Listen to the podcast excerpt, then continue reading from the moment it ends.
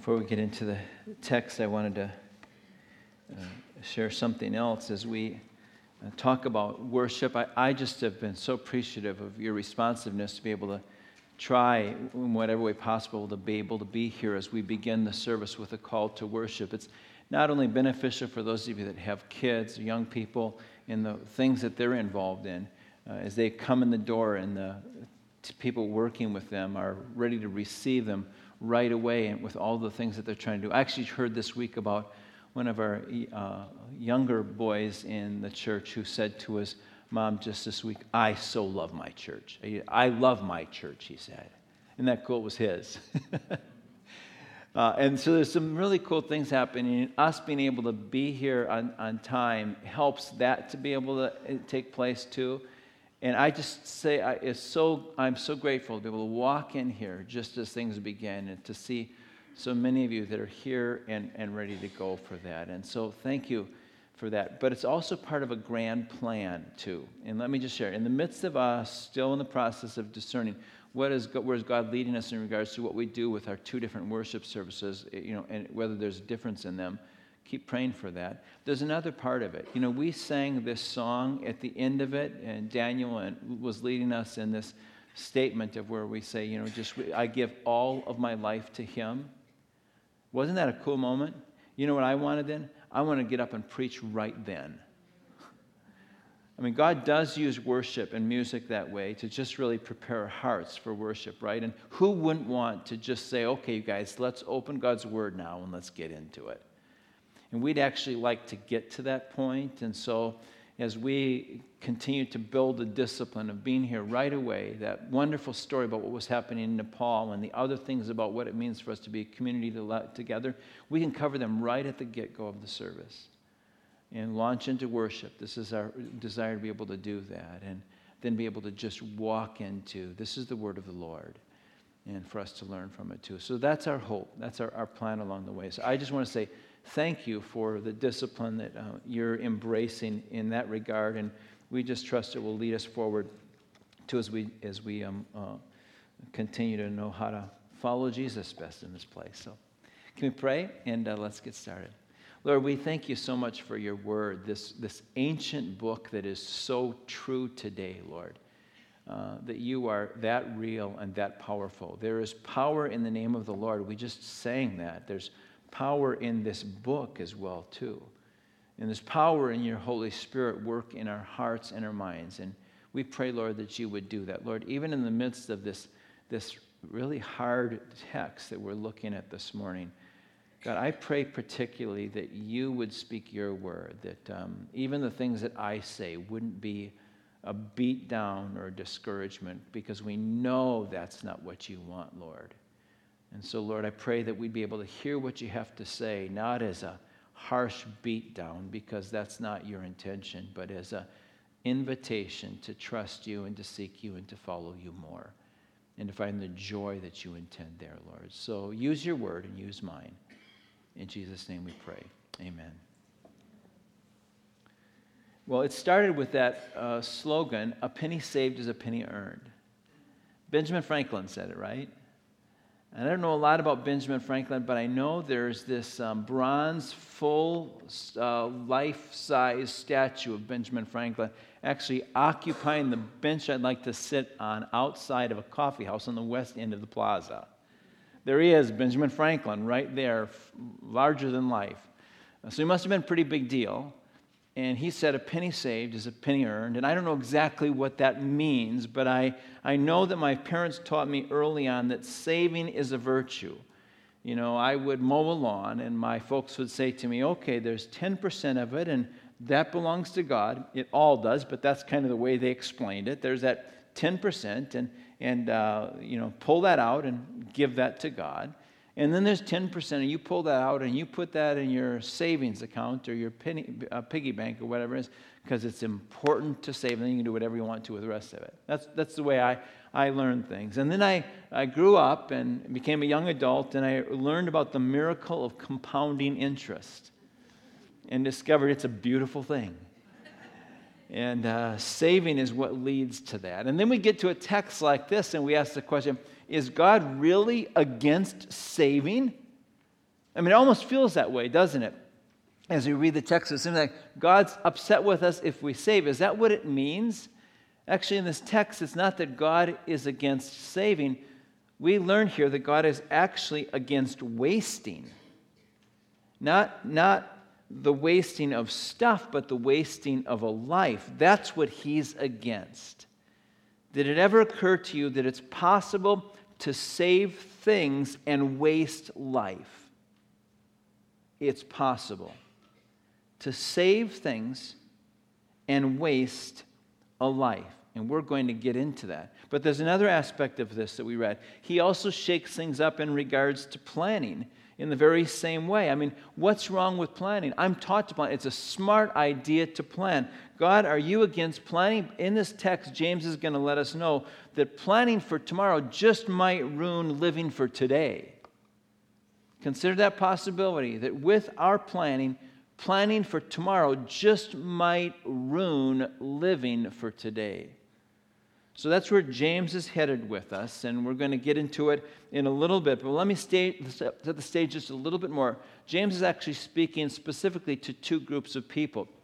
There's the group of people in the end of James chapter 4, verses 13 to, the, to verse 17, that he's referring to. And these were people who were traders, wealthy traders on an international level. They weren't barterers in the street. There's references to them traveling uh, uh, great distances with uh, significant quantities of monies. They were, they were traders, they were in commerce and, and business, and, and they did it on an international scale.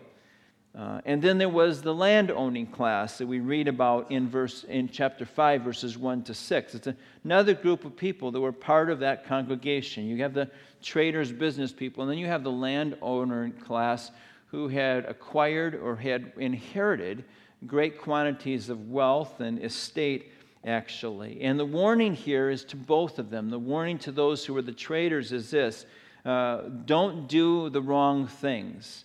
Uh, they were warned against doing the thing wrong uh, with your planning and the way you live your life. But to the land owning class, the warning was this uh, it was a warning against doing nothing at all. One said, don't do the wrong things. And then the other one was, don't do anything at all. And so that's the warning that we see here. Now, there's one more trait there uh, of these two groups of people that were part of that congregation, and is that is they were longing to follow Jesus. I mean, they were, they were Christians, and, and they, they were part of a Christian community, and they desperately wanted to follow Jesus. And that marked them in unique ways in spite of the fact that they were just like everyone else in regards to being traders, international traders, or being landowners, they were, they were Christians as well. Rodney Stark, in his book, fascinating book actually, called The Rise of Christianity, is a sociologist, and he investigated what Christianity was like in those early days. he said that when Christianity came to uh, Palestine and particularly to Europe, uh, Christians introduced to the world to a world characterized primarily by hatred and cruelty, a totally new concept about humanity. And it was this that you had a responsibility to be compassionate and caring to everyone. The character of Christianity brought that into a culture of you know, uh, self concern and cruelty and hatred. No, there is this piece of what it means to be a Christian to be part of compassion and caring for everyone. This is actually what caused the church to grow in such dramatic ways. It were those, those Christians who, in the midst of horrendous plague, would actually, instead of fleeing from those who had, who had uh, uh, encountered the plague, to actually go into their homes and to nurse them, some back to health, but many into their death. Christians were doing this because the character trait that was unique to them, because that's what Jesus was like, and they were intent on being just like Jesus. And so, huge numbers of people, Christians and non Christians, died. But there was this memory that was left over in the society, and was the memory of those Christians who acted just like Jesus would and went into those homes and with compassion and care sometimes gave their life alongside of those who were ill. And Stark says, and the church grew exponentially because the church was characterized by people who were just like Jesus. So here's the challenge for those people then and now. Now, traders get on an airplane and they travel and they go to different places in the world and they do business, and sounds like we're just like them. Or have stuff and estates and, and land. We're the same kind of people. Who among us doesn't want to have our life characterized by this compassion and caring for the people around us? I don't even have to show, have a show, ask for a show of hands here. It's universal, isn't it? Every single one of us say, I want, as a follower of Jesus, my life to be characterized by compassion and care for everyone around me. The problem is, is that the stuff complicates it. The plans, the need to set schedules and, and achieve results, the need to manage stuff, it, it just complicates life. In fact, James says it endangers life. And so we see here in verse 13 this now listen, and it's an interesting word, not used very often, and it's just kind of like one of these. Larry, I wonder if you might. Uh, we we just only met each other a couple months ago, but we're friends, okay? So I can just, can you stand up for a minute? It's a little bit like this. It's kind of a lapel grabbing moment, and it's now, now listen. Now listen. You see, I got his attention right there? That's what that word is in the original text. It's just a lapel grabbing moment. It says, now listen to this. And it's not a, a harsh thing because he's referred to them as brothers and sisters already, right? It's like you come up to your brother and you say, no, no, no, you got to listen to this. And that's the point that James is at in this text, in this letter that he's writing. It's one of those moments where he says, You know, I don't know if you've been listening so far, but right now, Listen to this.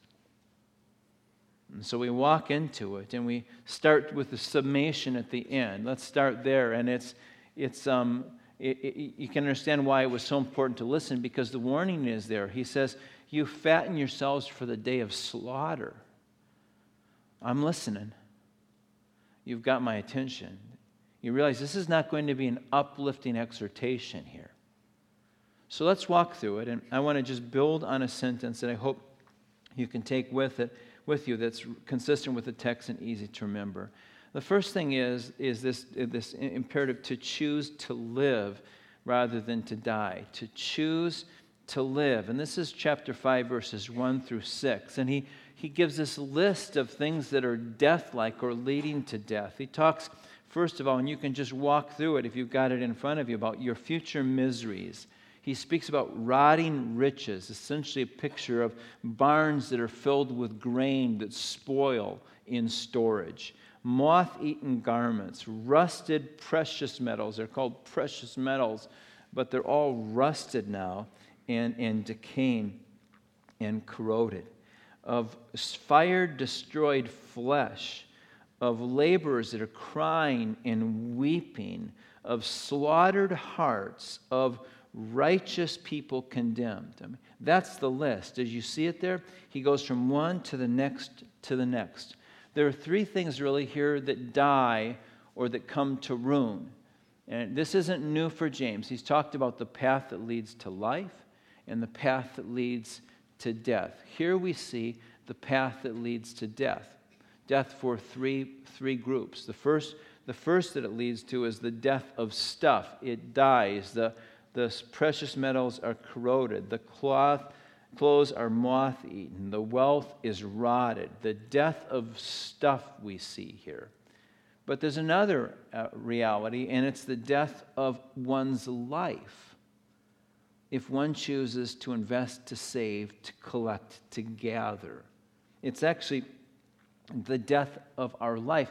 And you can even see it here built into the language of this. There's an image of a life that becomes like the stuff, burning like fire, flesh burning like fire, just as the th- other things corrode, my life can corrode. It can die. That's what James is saying here. Your life is like your riches, or can be. it can be rotted, it can be eaten away, it can be corroded. Therefore, the rust of them, the rich, the rich are warned, shall be a witness against you. Watch what happens to the stuff that sits in one place and is saved and stored. What's happening to the stuff could possibly be a picture of what's happening to the character of your life. Thrown away, that stuff is because it's insignificant. Do you want your life and everything you sought to achieve thrown away as insignificant? That's, that's, the, that's the metaphor, that's the picture that's being described here. And there's such irony here. We decide to keep stuff, to preserve it, when that very action of keeping it or preserving it destroys. The more I hold on to it, to keep it, the better chance there is that it will be lost. The desire to possess has become here such a towering priority that it has overshadowed the nature or the design of life itself, the very intention of what was to be. I, I am my storage unit. And all of the stuff that I've collected there. It will bring me pleasure and happiness. Someday I'm going to turn the key and open it up, and I'm going to derive pleasure from the stuff I'm storing right now. But that is it for me. That's where my hope is found. I'm saving it because later it will bring what I want. I am my storage unit. And you say, well, that's kind of silly or absurd, but what is it that you have? Is it possible that in your life it has become you? the very thing you hang on to because you hope to derive pleasure or joy from it. And James is pointing out the absurdity of that kind of a choice. When we are invited to choose the path of life, which is a path of worship and appreciation and deriving ultimate joy and pleasure from the one who made us in our relationship with Him. I can ruin my life by keeping my life and having my stuff be my life. And then there's a third loss here. There's a third thing that comes to ruin. It's not only the stuff, it's not only our life, but it's the lives of others as well. And we get to the end of this, these verses 1 through 6 in chapter 5, and you can see the devastation done to those who come alongside of us and we use to serve us to keep our stuff. And that we can actually, in our pursuit of that, do harm to them and use them and destroy them as well. So, what is the necessary action for us in this in order to choose to live? It's this to give God permission to replace pleasure as the center of my life with Himself to give God permission to replace pleasure at the center of my life with Himself. God, don't let that be the sum total of the significance of my life. I want to choose life instead. A second aspect of this and it is to choose to live today. So he goes from talking about those who are landholders who hold things and have acquired stuff and hang on to it and try to build it up to those who are actually planning because they want to acquire that kind of stuff. And, and you'll notice here, James asks a couple of uh, just uh, uh, uh strong words. In verse 13, he says, Now listen. And look at what he says in verse 14. He says, What is your life? What, what is your life? What? What is it? What is your life? Well, I guess we do know what our life is. Our, our life is where we are, who we are, right here and now, today. What is my life? It's today, it's right now. I have no certainty of anything more than that. I'm breathing right now. By God's grace, I am alive today. And God tells us to live in this. This is the day that the Lord has made. Rejoice and be glad in it. In, in, right now, morning by morning, new mercies I see. I'm alive today. I woke up this morning to be a container that could hold the mercies of God. That is my life right now, today, as I breathe. And so James is saying to us to choose to live in the life you've been given today. And he rebukes those of us who have a tendency to, um, to think more about tomorrow than we do about today and think about t- tomorrow with no sense of God in those plans. He describes them as arrogant schemes, as presumptuous plans. There's a smug certainty in the text, theologians say, as they look at it. Uh, Nystrom says there's a self contained certainty that James, that God wants to rebuke. A self contained certainty. I know what's best for me. I, I know my future. Just you watch me. And when I make those plans and I live out into them and those plans succeed, I then boast about them because they were mine if God actually does give me tomorrow, I've made plans about those tomorrow, those things tomorrow that I will boast about because I call them my own. And I did them on my own. That's what James is talking about. He says, Don't get messed up by this. It's so much a part of the world we live in, but we are not that world. There's a warning here for those who arrange their lives as though God does not practically exist and as if they alone are masters of their destiny. To shape today around what will be acquired tomorrow. And this planning here is characterized by a sin against humility. Be more humble than that.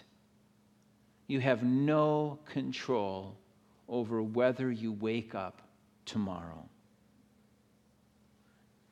Henry Nouwen, in a book called Creative Ministry, talks actually about this very thing when he talks about our need to be characterized by celebration.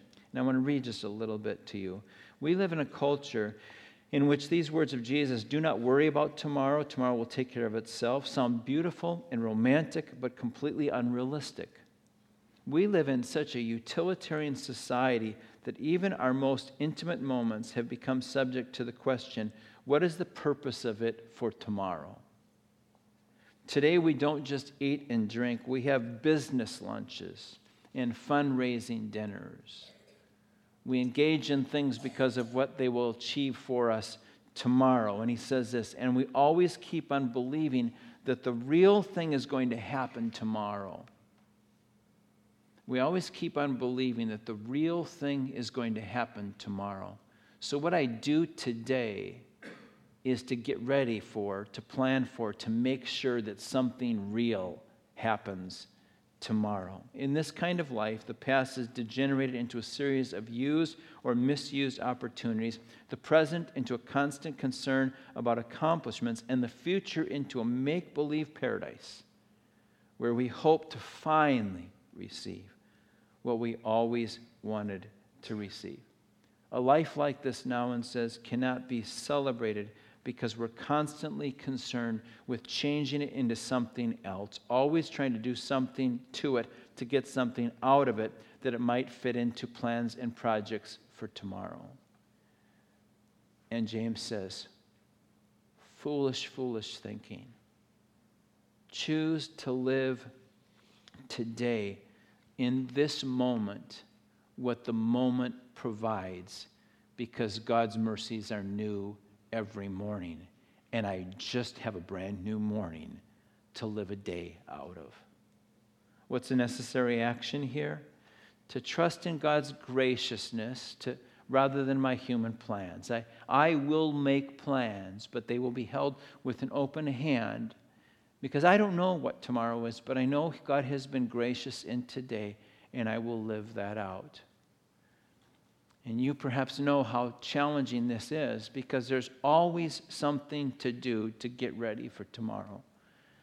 Remember, particularly when I was a young dad and, and there was something to do to get ready for tomorrow. And, and uh, Beth would put a children's book in my hand and say, Read to your girls.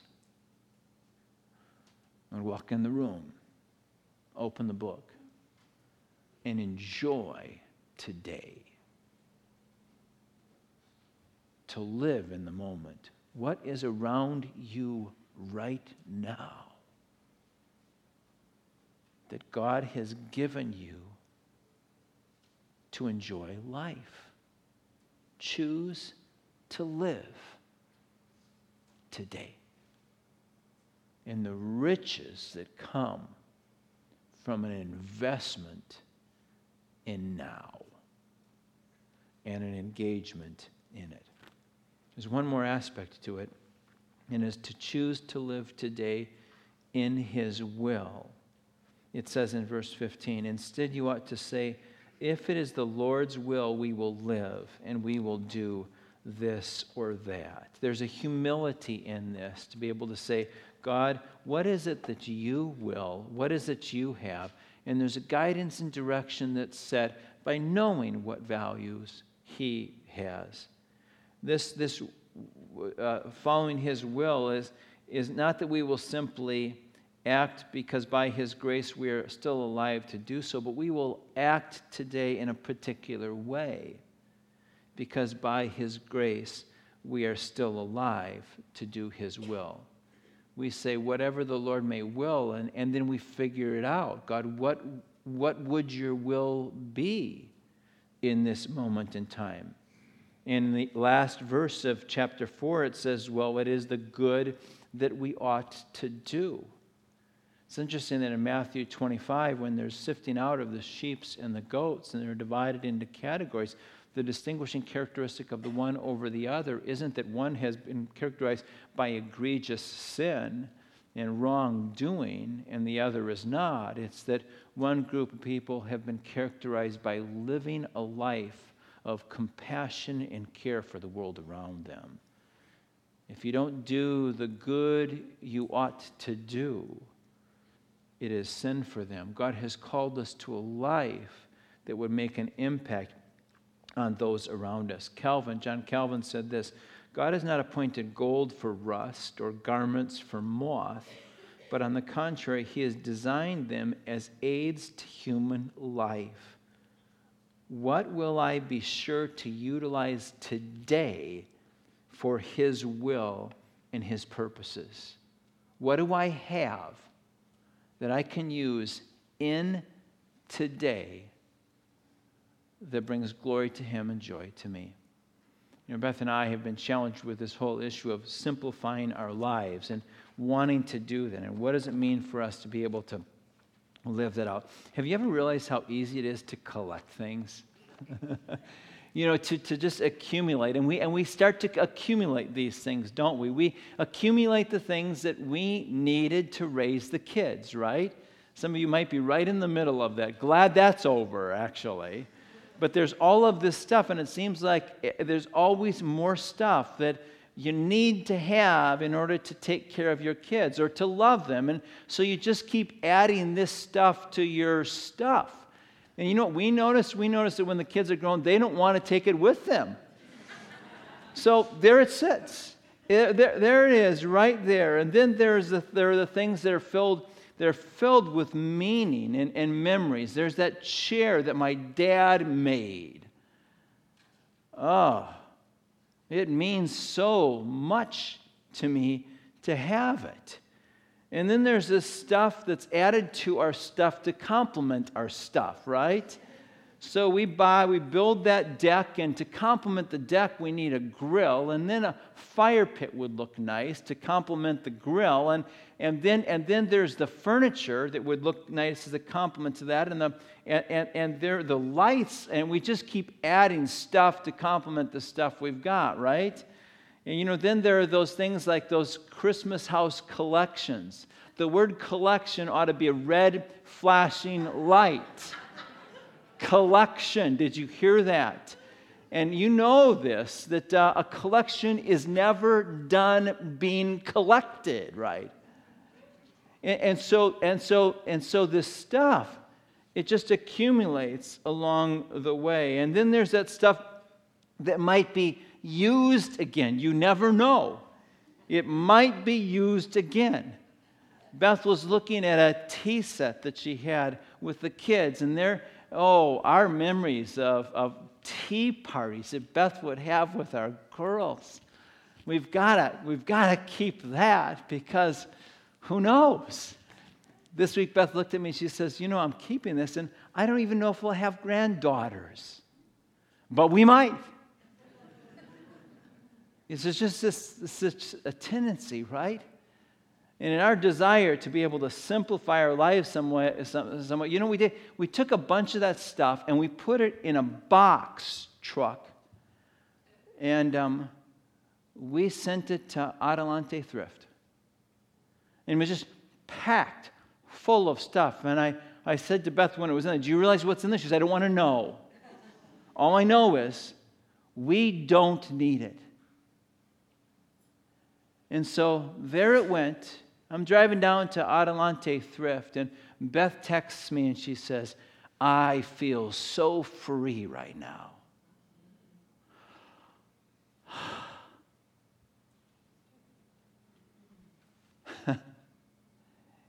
you know what my guess is? Who knows? This week, there might be a mom and a couple of little girls in Kansas City, Kansas, having a tea party. Or it could have been in our basement still. Do you see the invitation that God is giving us? Consider the freedom of less. Consider the freedom of living today for today. Consider the freedom of enriching the lives of others. Consider the freedom of living like Jesus did and invites us to. Now, I'm not prescribing anything, and I don't have a box truck you can borrow. but I do have a couple of questions that I would invite you to walk away with. All summarized under this overarching question that James asks as I grab your lapel and I ask you, what is your life? What is your life? The first question is this What are the things in your life that you have felt the need to keep that are actually keeping you now? What are you keeping that might actually be keeping you? Keeping you from generosity, keeping you from concern for others, keeping you from living with time to spare because there's less stuff to manage. I thought I was keeping it. I've realized now it's actually keeping me. And the second question is this What day is it? In your head, right now. What day is it? Has tomorrow's anxiety gripped you and you're living there already? Has tomorrow's concerns so become a focus that you're already there? What day is it in your head right now? God wants it to be today. Today. In a couple of weeks, the first week of Advent after Thanksgiving, we're going to shut down as much as we can around here at church. And uh, any groups that meet, if small groups continue and some of yours might, we're going to just say, you know what? Take some time to just pray, to listen to God. We're going to have a place where you can reserve the prayer room if you want to, but we're going to just spend a week at the beginning of Advent to have opportunities for us, for God to speak into our lives about these kinds of things. These questions might be something we wrestle. God, how do I live today? What's the stuff that's keeping me? God, tell me what it means to live my life today in the center of your will. And I trust that God will guide us as He does that. I also trust that as we leave here today, that God will allow you to walk into a week filled with worship centered around this question What is my life? Would you pray with me, please? Oh, dear Father, thank you for lapel grabbing moments where you encourage us to walk into a life that is richer than the one we thought we had and could only have. Lord, I pray that you would speak now to us as we conclude our time together here and prepare for the day that's left that you've given to us to live. In Jesus' name we pray. Amen.